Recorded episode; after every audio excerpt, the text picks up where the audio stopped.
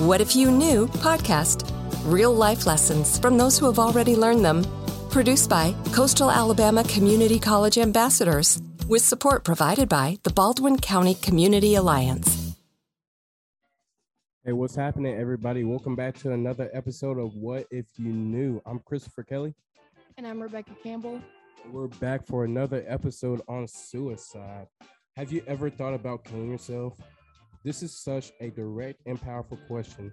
Have it to ask someone you love and care about this question on is not easy, but not asking can be an indescribable feeling of guilt. So many people think someone who attempts suicide is out of their mind, yet, an individual without any mental disorder or diagnosis may attempt suicide. There is not uh, a one size fits all to why someone is at a higher risk to consider attempting or die by suicide. The list is long. Before we go any further into this topic, it's important to know some of the warning signs to look for. Number one, talking about wanting to die or kill themselves. Number two, looking for a means to kill themselves. Number three, talking about feeling hopeless or having no reason to live. Number four, talking about feeling trapped or in unbearable pain. Number five, talking about being a burden to others. Number six, giving away prized possessions or personal belongings. Number seven, increasing use of alcohol or drugs. Number eight, acting anxious or agitated, behaving recklessly. Number nine, sleeping too much or too little. Number 10, withdrawal or isolating themselves. Number 11, showing rage or seeking revenge. And number 12, extreme mood swings. Knowing and using the correct language when discussing suicide is also important. Suicide is also defined by the National Institute of Men- Mental Health as death caused by self directed injurious behavior, with the intent to die as a result. A suicide attempt is a non fatal, self directed, potentially injurious behavior with the intent of, to die as a result.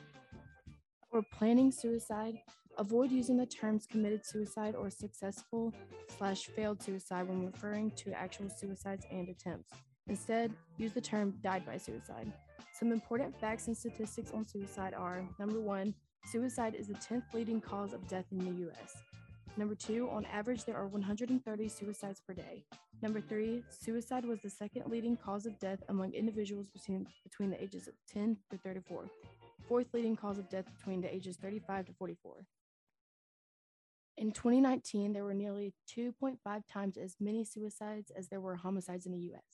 In 2019, 47,511 Americans died by suicide with an estimated 1.38 suicide attempts. In 2019, firearms were the most common method used in suicide deaths in the US, accounting for a little over half of all sudden all suicide deaths. The prevalence of serious suicidal thoughts as well as suicide attempts was highest among young adults, 18 to 25. In 2019, 12 million adults ages 18 plus reported having serious thoughts of suicide. There are several ways that you can offer help to someone who may be and emotional distress. The question we started this podcast off with is one of the biggest ways you can help someone. You must be specific as well. Don't dance around the question.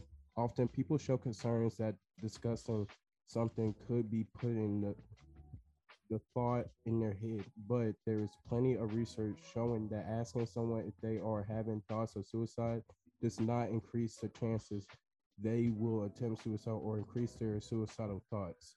Be there to hear them out and try to learn and understand what they are thinking and feeling. Help help this person get connected to resources and people that can help them. Then stay connected. Keep in touch and check in on them. All right, so we got two special guests with us for this episode today. First off, we have Lauren. How you doing, Lauren? I'm good. How are you? And then we got Christian. How you doing, man? I'm doing good. We're so glad to have you guys. So, real quick, y'all go ahead and share with us like y'all story, and um, we'll go from there. Well, um, as he said, my name is Lauren, And basically, I am a victim of suicide, of a potential commit suicide commit. Um, my suicide attempt uh, took place back when I was in college. And basically, um, it started off with a situational depression, um, a little bit of anxiety, and um, and a little bit of just not wanted to carry out carry out life. I lost interest in pretty much everything. So it was it was really tough for me. So um those are the things that caused me to have my episode.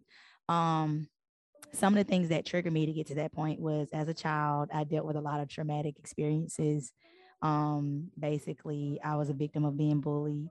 Um, I always felt like I was the causing uh, causing a burden in my home, even though my parents never made me feel that way. Um, I went through a lot of different things that made me feel as if I was a burden, and it carried over into college. I always felt like I was alone. I didn't feel like I had a lot of friends ever. Um, still to this day, I don't have a lot of friends, and I, now I've learned to accept it and be okay with that. Just a little bit about my story. I can remember being a child. I was diagnosed with ADHD uh, in the second grade. I was placed on medication.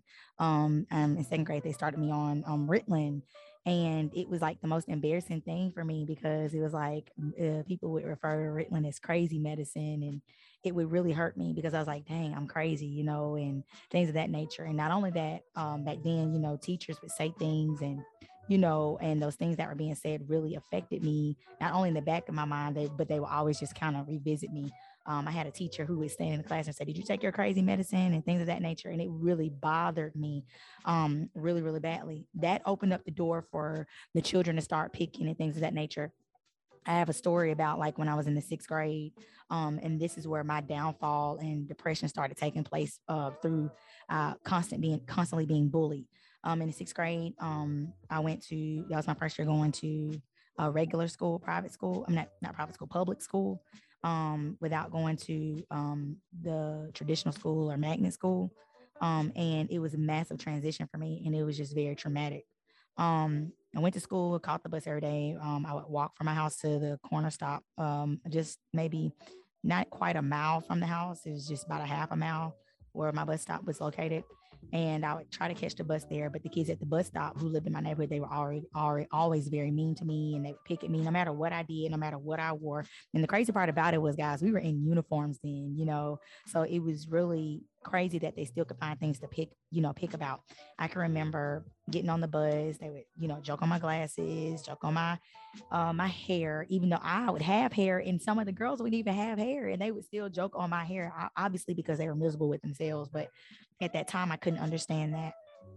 So, you know, I would go home and say, Can I cut my hair and things of that nature. Um, and then um, when I got on the bus, they would throw things at me because my mom would always make me tell me to sit the front of the bus or whatever, just to stay out of trouble and just make sure I was safe because I was not experienced with riding the bus, you know. So the kids would throw paper at me, they would throw whatever they could find and put their hands on, they would throw it up there. And it was another kid up there with me. I wasn't the only kid. It was just, it was very traumatic. Um, they would call me names or, or what have you. And it just, it, it just really took a toll on me. And the fact that um, I just really got tired of that. I can remember um, getting on the bus one day and I just sat there and I just closed my eyes and I kept my eyes closed until I got to school because it made me feel better. It just helped me find a place of comfort until it was all over. And they would get off the bus and I would sit there until I was the last one off the bus so like I wouldn't get pushed or anything like that, you know. And basically what ended up happening was um, when the kids got off the bus, they would still make little joking gestures and I closed my eyes and let them pass by. And I had on my little glasses and uh, let them pass by and get off the bus or whatever. Um, but it was a it was a everything uh, everyday thing. It was just continuous. So it really got, you know, pretty annoying. Um, the day that really, really set me off was uh pretty much I would say the bus driver would see what was going on, but the kids were so bad, the bus driver would, you know, get the children, they would get suspended, and then they would come back after they'd been suspended for picking and doing the things that they would do, and they would retaliate even worse because they were suspended. You know, it was just really crazy. And they would call me, you know, a snitch and stuff. And because I was a snitch, I can remember like two weeks later after they were off suspension or what have you, at the bus stop, they took my glasses and threw it down the drain and my keys, and they took my lanyard and just tossed it. Um, one of them sick their dog on me because they know I was scared of dogs at that time. I'm not scared of dogs no more.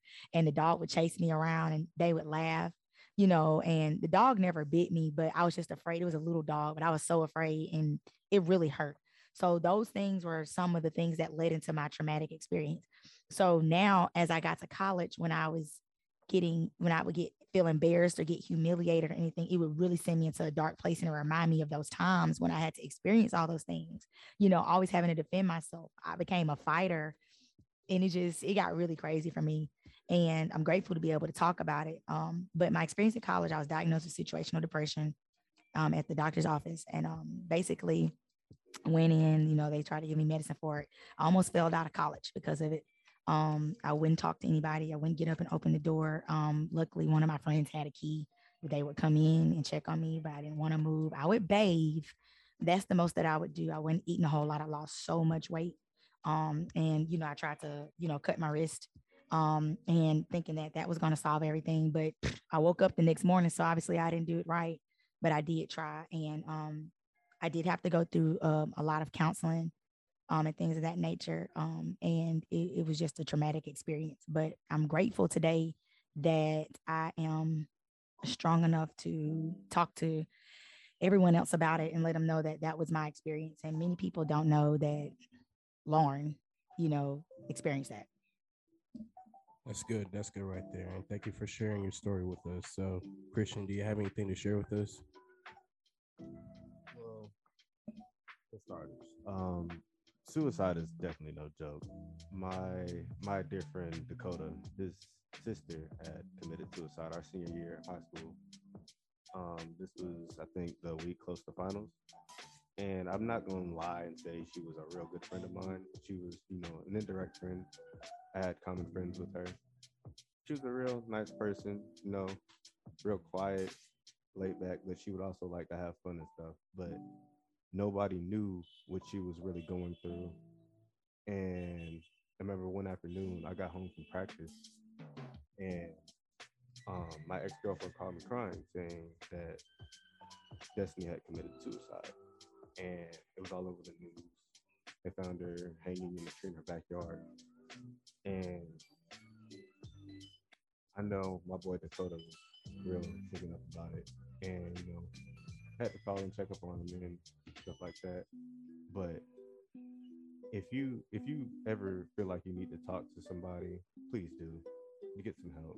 Just you don't have to tell everybody your whole situation, but at least get some of it out because that stuff can take a toll on you. What's the most important thing someone can do for someone else experiencing thoughts of suicide? Uh, I think I can answer that one. Um, one of the biggest things that really helped me still to, to be a survivor beyond my attempt was I had someone that was just there and to guide me and understanding, not trying to pressure me into going to talk to people, not trying to pressure me, not making me feel bad about it, not making me feel guilty about the things that I was trying to do, but just very confident and they were there and you know, you know, just motivation. They just motivated me.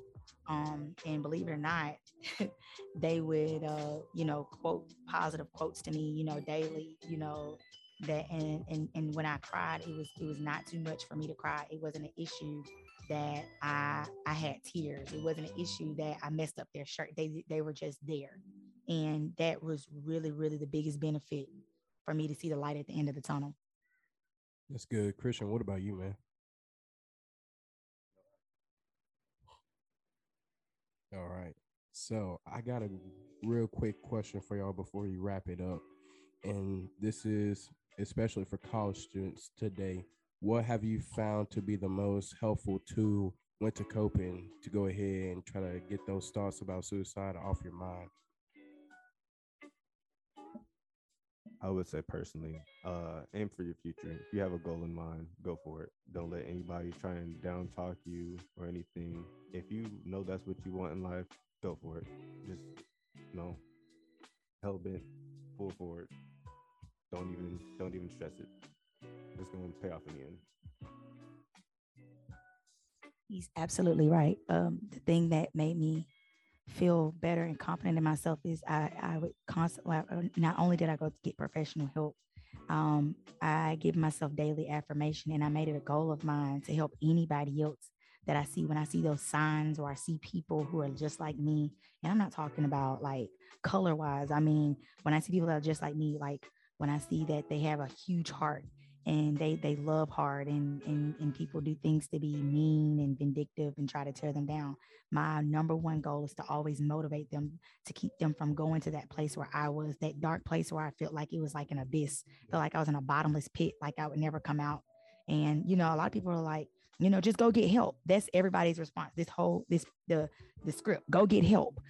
But in reality going to get help is not always the easiest thing because sometimes when you feel like you're in a hole it feels like you don't have a way out. It, you, you don't see a stepping stool. You don't see a ladder. You don't see a, a rope. You don't have a SOS firework. You know, it's kind of like, it's almost like you're just waiting on a helping hand, just a, a team of a helping hand to, to get you out. So my goal was to come out of that hole but it took it took something for me to have that mental snap to say i gotta get out of this i gotta come out of this i gotta come out of this because if not, then I would have attempted again and I probably wouldn't even be here today. That's good stuff right there. So we just want to go ahead. Thank you guys for just coming out and share your story with us. It was very inspiring. And to all of our viewers and listeners out there, uh, heed word to this. If you ever have thoughts of suicide, just try to get as much help as you possibly can. Reach out to the suicide helpline. Just do whatever you can and don't be afraid to talk to anybody because you may never know that the person that you might go talk to they might be going through the same thing y'all right. go through it together. And so always always talk to somebody. Well i want to thank you guys for again joining us for another episode of what if you knew? I'm christopher kelly. And i'm rebecca campbell. And we're signing out. Thank you guys for joining us. See y'all later. Thank you bye here at coastal alabama we support healthy life decisions a few helplines that you can call or text to receive help with opioid addiction is American Addiction Center. You can call 888 433 7792. That number again is 888 433 7792. You can call the Substance Abuse and Mental Health Service Administration, and that number is 1 800 662 4357. That number again is 1 800 662 4357. And if you do not want to talk on the phone, there's a few apps that you can use. One of those apps being Sober Tool, an easy way to track your days.